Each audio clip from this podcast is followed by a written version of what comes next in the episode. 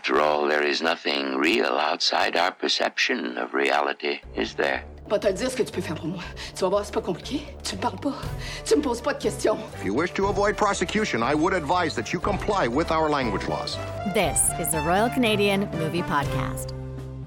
Hey there, and welcome to the RCMP. That's the Royal Canadian Movie Podcast. I'm your host today, Becky Shrimpton, and with me, I have a guest who has been on the show before, but I have wanted him on to talk about Canadian film because he's a very big fan of it and knows a lot, and it's really exciting. Jonas Chernick is with me today. Hey, Jonas, how you doing? I'm great, Becky. How you doing? Excellent, thank you. And uh, congratulations on winning a ton of awards at the Toronto After Dark Film Festival for James versus His Future Self. That's awesome. Thank you. I mean, you know, it's just four awards. it's nothing. Not just best Canadian film. You won a bunch of stuff. yeah, I uh, I think most filmmakers, actors would say, "Oh no, awards are meaningless." But you know what? I don't think so. I love awards. And I will take them, and I'm very, very happy that we won. It's very validating. You work so hard on these movies, so any acknowledgement is much appreciated. How was the audience for you guys here in Toronto? phenomenal phenomenal it was an incredible audience that festival has great audiences anyway they really just fell in love with the movie you could feel how charmed they were they laughed at all the right places and then some it was a great experience great festival and we're, we were thrilled Oh, I'm so happy for you. Where's it off to next? uh, so just announced yesterday we're going to be screening at the Whistler Film Festival in a few weeks, which is very exciting. Uh, we're playing the Reel Canadian Film Festival in Fernie, British Columbia. I can't announce it yet, but there is a there is a, a great our U.S. premiere is going to happen early in 2020 at a very cool festival, and I'm very excited about it. Well, people are going to be able to check out this film very soon, obviously, on VOD. It's going to be near them, and I highly recommend they do because it is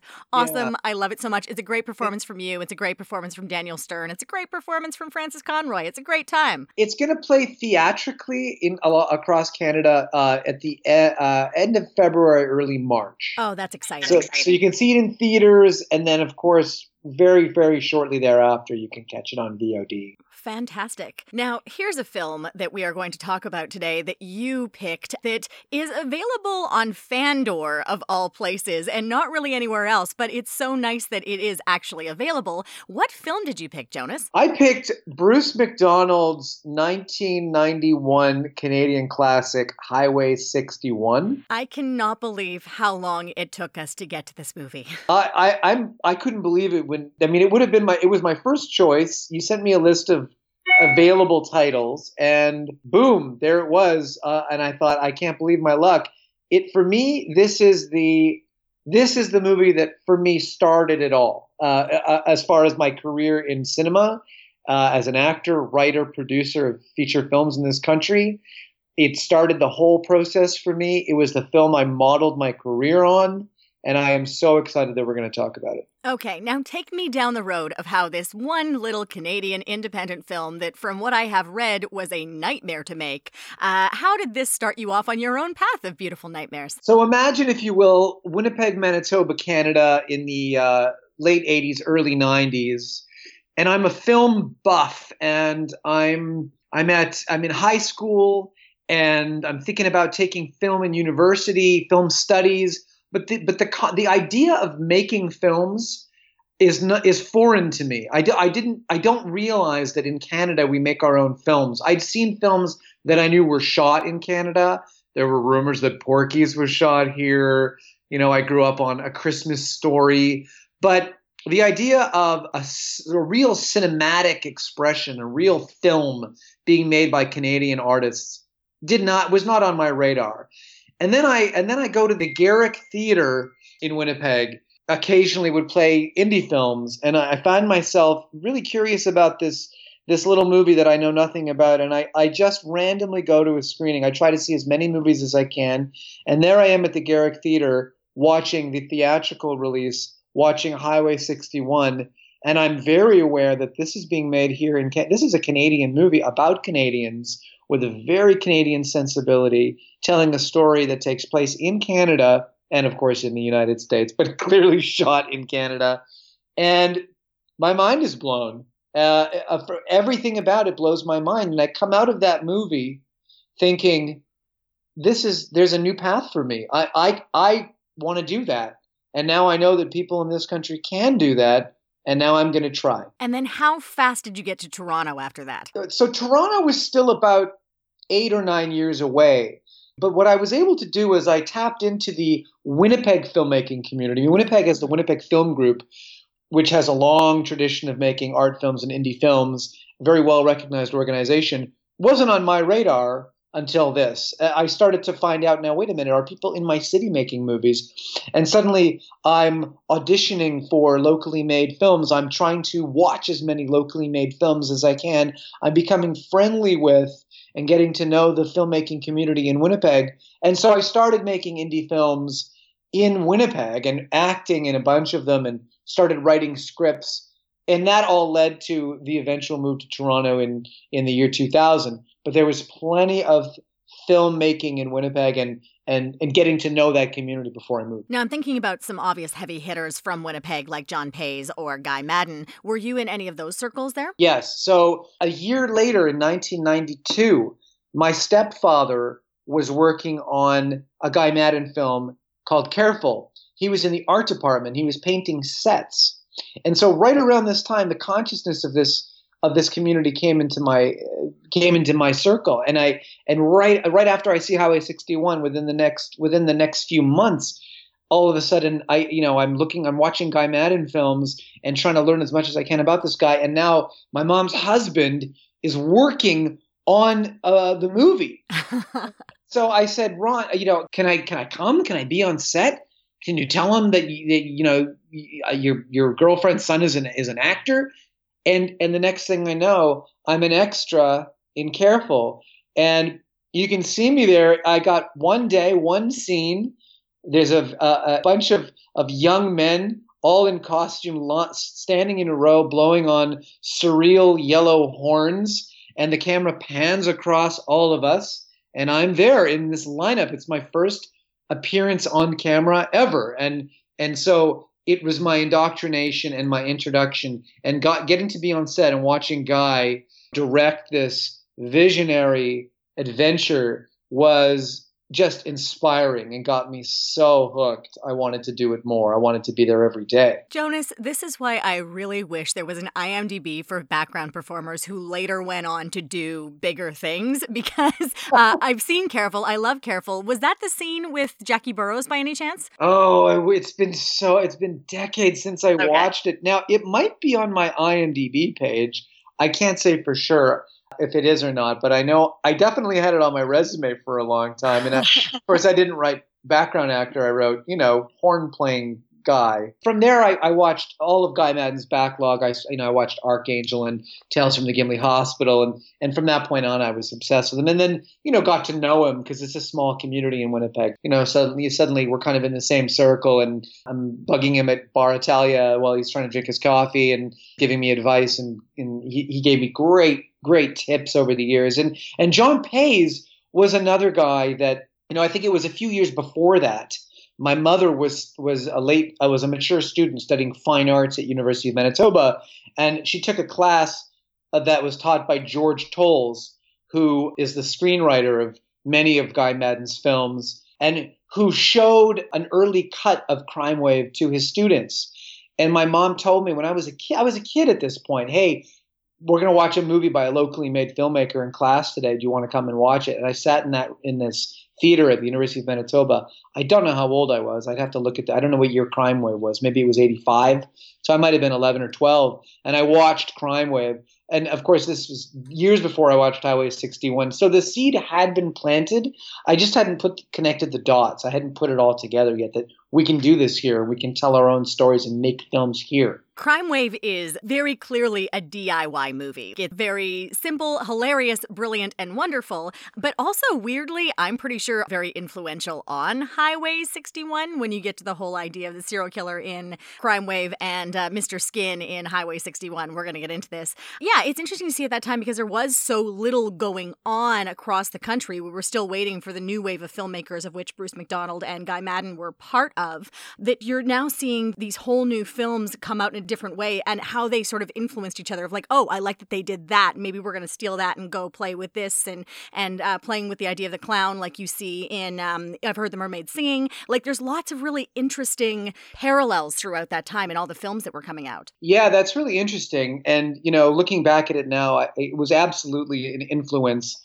For me as a kid growing up in Winnipeg, it was an abstract thing. It wasn't, you know, I knew I loved acting, I knew I loved movies. I watched this very strange and very affecting movie in George Toles' uh, film class that my mom was an attend uh, was a student in, and I hadn't put it all together. But yeah, Crime Wave was instrumental in all of that. There was not a lot of films being made in Winnipeg, in Canada at that point. And you're right, we were still five, six, seven years away from this movement. But I think uh, everyone acknowledges that John Paizs's films, especially Crime Wave, was was seminal. No question. Well, we've talked about heavy hitters, we've talked about new wave, we've talked about horn players. So now we have to talk about what Highway 61 is about. Uh, Jonas, do you just want to walk us through the plot just a little bit? So, Highway 61 is the story of Pokey, a 20 something barber and amateur horn player who lives in a small town uh, in northern Ontario, whose life is kind of mundane and, and boring and, until he stumbles a- across a dead body in the abandoned bathtub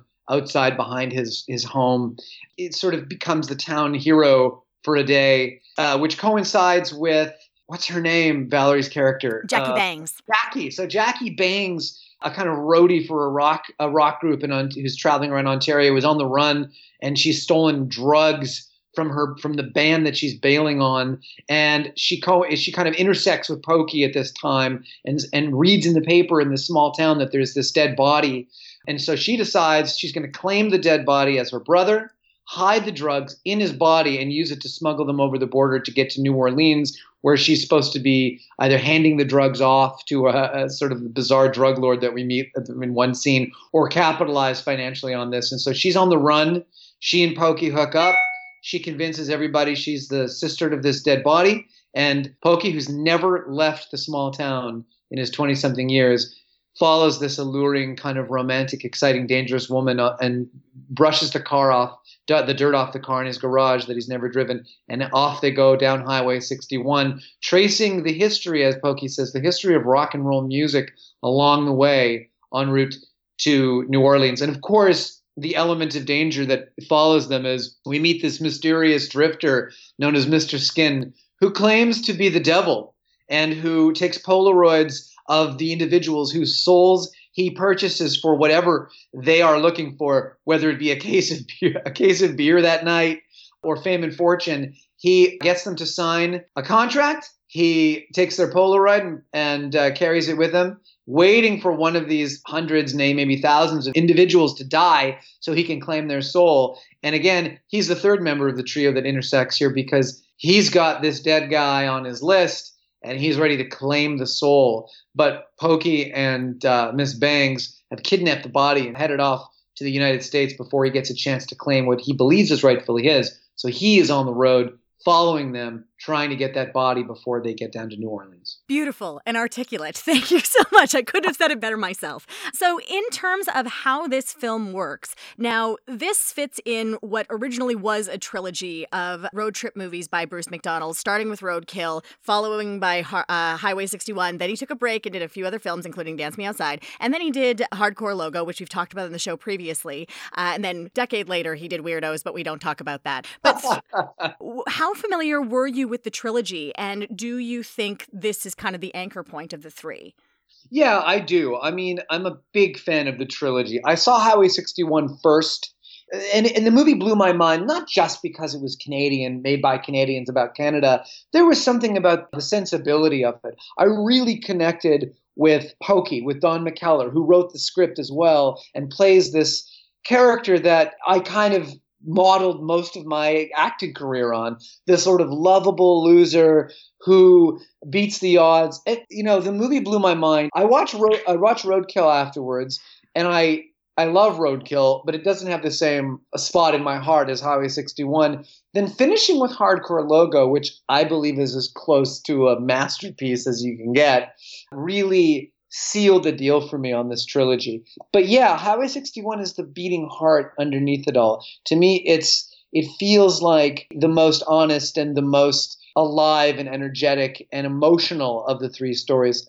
Hardcore Logo is its own beast, and I love it so much. But Highway 61 is the is the center for me. For me, Highway 61 feels like the least cynical. Yes, it absolutely is the purest of the three. Yeah. Roadkill is very much a fuck you to going down the road. Like pure and simple. Instead of your two loser guys, you've got Sure. Valerie Buhagiar as like this badass woman. You know, she already has a job in media, whereas the two boys want jo- jobs in media, and she's like, screw this, I'm going on an adventure. There's just so much in it that is just we are spitting in the face of everything that Canadian film used to be in all of Canadiana. And then Highway 61 comes along, and it's this beautiful, genuine story about a dude whose Canadianness, his essential Canadianness, is what saves the day at the end. And he's such a good guy that he's the one who has to make it through the wilds of America. And because he's essentially a good human being, he survives it. And then Hardcore Logo is just a, oh my God, it sucks to be Canadian, especially in a rock band. That's just a, a nasty look at relationships in general and the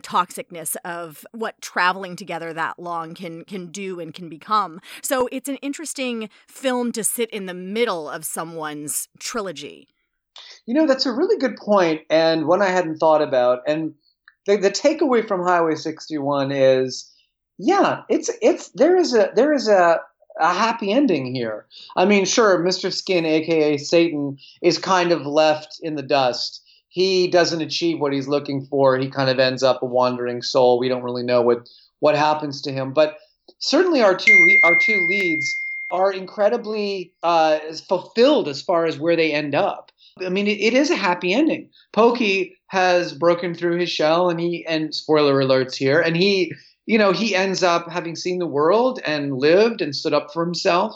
And she also goes from a selfish objective of of, of selling this these drugs and making the money to actually letting the body go and letting the drugs go and and moving on. I mean, it is. You're right. It, it is an optimistic movie in its own way, certainly more than those other two. So an unusual trilogy in that regard. So there was a fantastic essay that I'm going to point people towards uh, on LinkedIn, of all things, written by Colin Brunton. So he wrote two. He wrote one about Roadkill, about how we made Roadkill, and the second one he wrote about how they made Highway 61. And it is this gorgeous, I think it's just, it's probably about seven or eight pages long, uh, litany of all the horrors they had to go through to get this thing made. And it's such an incredible look at how hard it is to make independent film and what the emphasis is that you need to put on different aspects of how to make stuff. Um, they didn't have a script finished before they started to put their pitch package together and their media kit so that they would be able to get funding to actually make this thing. But making the pitch package and the actual media kit is what helped them define what the film was going to be. Oh wow, you, you got to send me that. I want to I want to read that.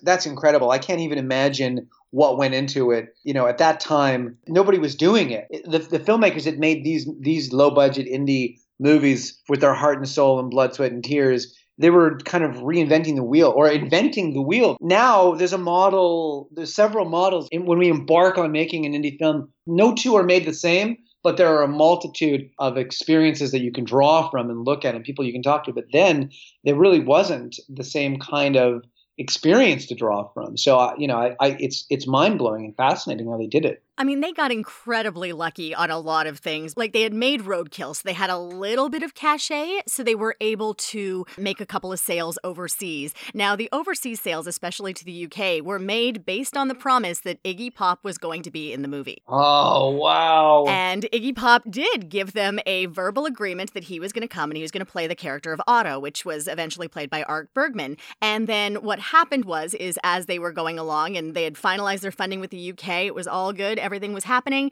And then they got a call from Iggy's agent because he had just done 30 days of a press junket for John Waters' Crybaby and had now decided that he was a thespian and needed to do full method for everything he was doing. And he couldn't possibly be ready in time to do the two shooting dates, only really requiring one, but they'd made room for two that they needed him for. They lost him just like that because they didn't get anything in writing. Oh wow, that is fascinating. I didn't obviously didn't know that. I mean, it's hard to imagine the movie without Art Bergman but you know Iggy Pop would have just added that would have been incredible. Wow. I know, isn't that bananas? And so then they went through and they started writing to uh, like every rock star they could possibly imagine. Everyone from Alice Cooper to David Bowie to like they wrote to everybody. Apparently Jamie Farr from MASH was interested and they were trying to rack their brains of like, all right, how can we turn him into this character? How can we make this work? Weird. Wow, Klinger, that's crazy. Isn't that bizarre? I know. And then um, when they were casting this, this was non-union and both Don McKellar and Valerie Buhagiar withheld from becoming union before they before they did it. They booked something union, but they decided to hold off one more so that they can do this film. But they needed someone to play Mr. Skin who was non-union, and people just kept auditioning and they couldn't find anyone. And Maury Chaykin actually called them up and said, "Hey, I want this. I love this script. I want to do it." And they were like, "Uh, dude, it's non-union. Like the uh, talent union in Canada is uh, going to be looking at you. You might want to check this out." And his agent, sure enough, called and said, "Yeah, he can't do it." So Oh. heartbreaking. But yeah, that's it's just those weird like what if sort of worlds of okay, Iggy Pop is now in this movie, and so is Maury Chaykin, and what does it look like? Does that mean more sales? Does it mean more people see it? Does it not disappear? Oh, that is just wild. Yeah, I mean, I mean, every indie film has some story like that. It's it's fascinating to hear that about this one. I'm going to definitely read that article. But yeah, and I didn't realize it was non-union at the time. I guess we hadn't seen Don other than uh, Roadkill, and we hadn't seen Valerie in anything. And I guess Earl Pastko, this is his first on-camera role, so it makes sense. It- but what a great, what a great cast! What a, what amazing performances throughout the whole movie. And even Don McKellar wasn't supposed to be playing the lead role. They actually wanted to find an actor who was black to do it. Oh wow! Because it's about the journey down and the, the history of rock and roll, and that just seemed more apt to them. Oh well, I, it's hard to imagine that as well. But but there was an actor in the film uh, uh, named uh, I think his name is Peter Breck. Yes. He played the father of the of the trio of girls. He had been around for a very long time. So it's I, I'd love to ask Colin, uh, who wrote, uh, whoever wrote the article, about that because he, he already had he'd been in he had dozens of credits. He'd been on television series his whole life. Um, so maybe he violated certain rules to get into the movie, but I don't know. There's probably something in there. I think there's something in the uh, in the article about Peter Breck. It's just there's so much in it that I don't want to be like, here is the whole story. Yeah, yeah, no, leave something. Yeah, leave something for your listeners to enjoy. Exactly. Oh, and it's it's so great, and especially just thinking about like film is so disposable for us now, especially with things like Netflix. There's a new movie popping up every single weekend that you can now watch, consume, talk about on Monday, and it's gone, and you're on to the next one. And we forget how hard movies are to actually make, and how much love and how much attention goes into them, especially if you're an indie filmmaker. Mhm. Well, you forget. I don't forget. you know, it takes me four years to get one made, and I'm constantly working on getting one, you know, out there. So I'm I'm I'm quite attuned to it. But that's that's not to say that I dis- I don't disagree with what you're saying. I feel like you know most people, 99% of people, sit down to watch a movie like this, and especially now when they're so inundated with content, they're not aware of what goes into it and how many people have sacrificed so much for this vision to get this thing out there. Um, so it is a miracle every single time. And and got to add in about so Bruce McDonald, Don McKellar, and Valerie Buhagiar, like uh, and even Earl Pastko, I can add him to the list. These become in many ways icons for me. I've seen this movie a million times. You know, I own it on DVD, and as I'm venturing into the world of professional film as an actor, trying to write, produce, looking at Don McKellar and saying, that's what I want to do. I want to write these movies and I want to act in them and have a hand in getting them made and create an identity through and figure out who I am through this process and really, you know, explore my artistry that way. I used to work at a video store at the time. I worked at a video store in Winnipeg and I and I grabbed the poster for Highway 61 and it was on my wall for all these years. So I'm I'm literally looking at Don and Valerie and Bruce and thinking this is what I want. And now here I am many decades later and I know all of them and I've worked with all of them on multiple projects.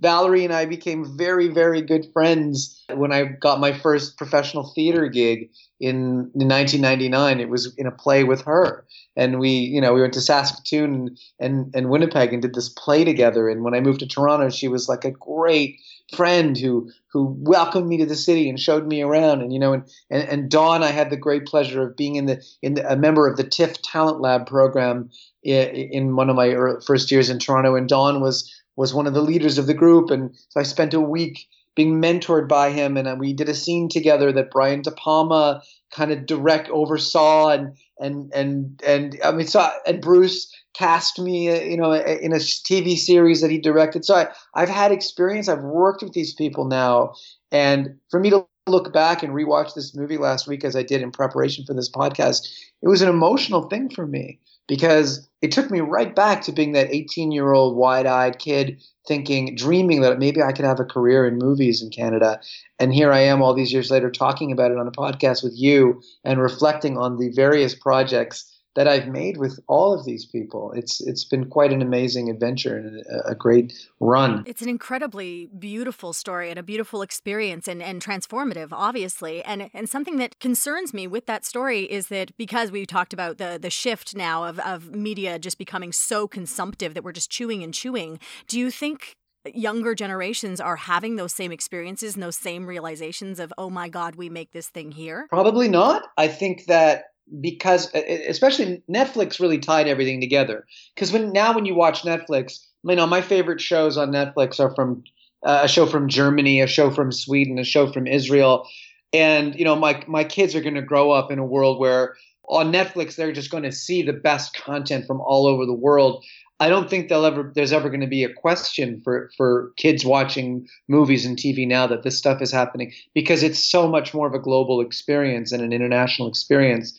And I don't know if that's a bad thing. I, I, think there's more product, there's more content coming from each country. Canada has more of a voice now. There's way more Canadian movies out there and Canadian TV shows out there, both being consumed in Canada and around the world, that there is a voice now. I mean, we didn't have, you know, there wasn't a corner gas and a and a Schitt's Creek and, and a working moms in 1991 you'd be lucky if you know there was a due south maybe. But we didn't have that much content. We don't have that many voices speaking from from our own language and from our own perspective.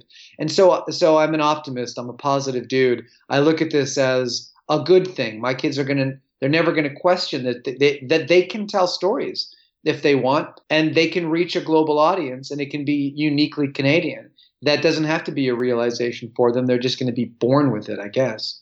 I think that is a perfect place to talk about the favorite moments that we have of this film, what we genuinely love. Uh, there, are, there are so many. I really love the introduction of Mr. Skin, of this character who believes he is the devil, possibly is the devil. I, I, I love the way that story tracks and the, that character kind of falls from grace when he doesn't get his soul. And I think when I watched that the movie back then, I never questioned for a second. I believed, yeah, he's he is the devil. It's an unconventional portrayal of the devil, but that's him.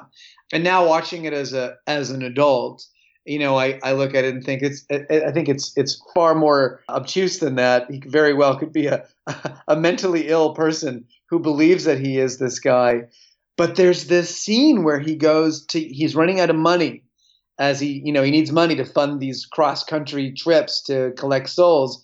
And how does he make his money? He goes to bingo halls in these small towns in these communities, buys a bunch of bingo cards, and wins every single game of bingo. How is he winning every bingo game unless he has some, you know, some supernatural abilities? It really makes you wonder. Is it a game of skill or is it a game of chance? Well, yeah, exactly. And how is he winning all these games? He seems pretty confident when he walks in there that he's going to fill his pockets with cash. You can't cheat at bingo, as he points out in one of my favorite lines in the movie. You can't cheat at bingo. so I love I love that sequence and I love that that character and that whole subplot, which I think pulls the whole thing together beautifully. I love how everything in this feels like an Errol Morris documentary come to fictional life. yes. Can you give an example? It makes me think about Heaven's Gate or the the Gates of Heaven one about the pet cemetery where everyone's just a little bit waxy and a little bit off and they all have those giant eyes and they're telling these stories that are so absurd and so unusual and so heightened but with this calm collected sort of manner which feels very Errol Morrisian. Do you know what I mean? Yeah, I do. Yeah, that's a great way to put it. I love that too, and and and I love I love you know the the task at hand for the for the opening is to you have to illustrate that Pokey is kind of trapped in this one horse town.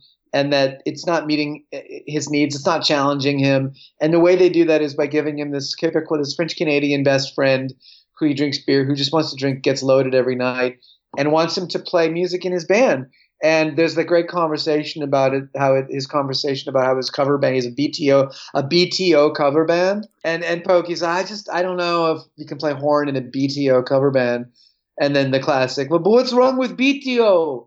Uh, the epitome of small town Canada is that the band in the town is a Bachman Turner Overdrive cover band, I think kind of speaks volumes in a really specific, quirky, and very Canadian reference. I love that. I also genuinely love that he's bad at playing the horn.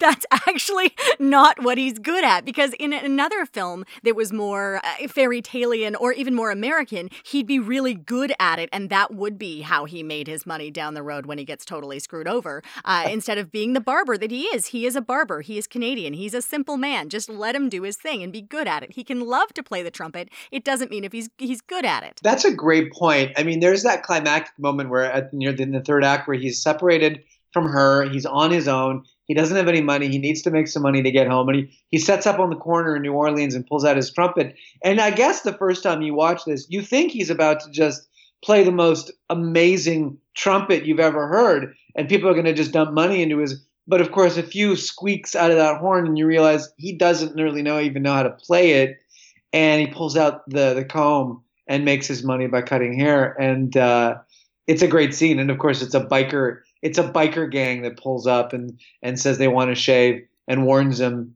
that if he cuts them while he's shaving him you know he's a dead man. So you've got this sort of raised tension and stay. It's a great, it's a great point. I I I, uh, I love that scene too. Uh, and I, the one last thing that I that I love, well, I'll give you one more too, Jonas. I know there's so many. Bruce McDonald's use of soundtrack always absolutely kills me, and the fact that he got the tracks he got for this film absolutely boggles my mind. Uh, apparently, he was offered "Life Is a Highway" by Tom Cochrane as well, and was like, "Yeah, no, that's not happening." Oh, wow. which was like the biggest song, was like the song of the year that year, and he's which it doesn't fit. Like it makes sense why he didn't take it. Yeah, of course. That's uh, yeah, it's amazing. It's very Bruce McDonald to say no, thank you. But it's also his use, and he does this in Roadkill. He does this all over the place of using actual rock stars in his uh, in his film. So like Jello Biafra plays the customs guard going across. Apparently Neil Young was supposed to have a cameo in this, but he decided like to rewrite his role so it would be significantly bigger. And they were like, yeah, we can't really afford that. And he ended up going on tour anyway, so it was moot.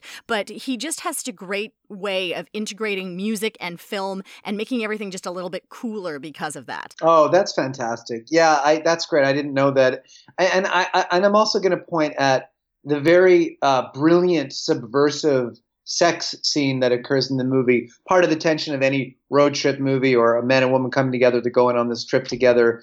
There's sexual tension, and you know the will they, won't they. You know they're going to eventually uh, end up in bed or sleeping together, and and she proposes it early in the in the very casually early on in the script in this in the movie. You know, hey, if you want to have sex, we can totally have sex. I mean, it's going to come up. So do you want to? And he's like, oh no. He's very uncomfortable with this and and and awkward and says no, thank you. And he kind of moves on. But by the time she's ready, and she eh, there's this great subversion or flip, eh, sort of flipping of the of the typical power struggle where she at gunpoint. She holds him at gunpoint, leads him into the backyard behind the church, makes him take his clothes off in a kind of a playful way. And that's where the sex scene occurs. And she's, of course, sort of the dominant in the sex scene. And I just thought, for especially for 1991, what a great way to get them into this sex scene that is inevitable that your audience kind of expects and really wants to see these two characters end up together, you know, physically. And I just thought that was a stroke of genius and a really original, unexpected, sort of fun way to play that out. That's something interesting about Bruce McDonald's work in general is the way he handles sex in all of his films because it's never actually about the sex. It's always about the character dynamic. I think about Hardcore Logo and the entire point of that film and the crux of it is that Joe Dick wants to have sex again with with Billy Tallent and Billy doesn't want to think about it, doesn't love Joe Dick the same way and wants to leave. And And so it's about the sex, but it's not about the sex. And all of these films seem to have that little element of that. Yeah, that's a really good observation. I would agree, and I'm sure if we if we did a, a full analysis of Bruce's films, we'd find more of that going on.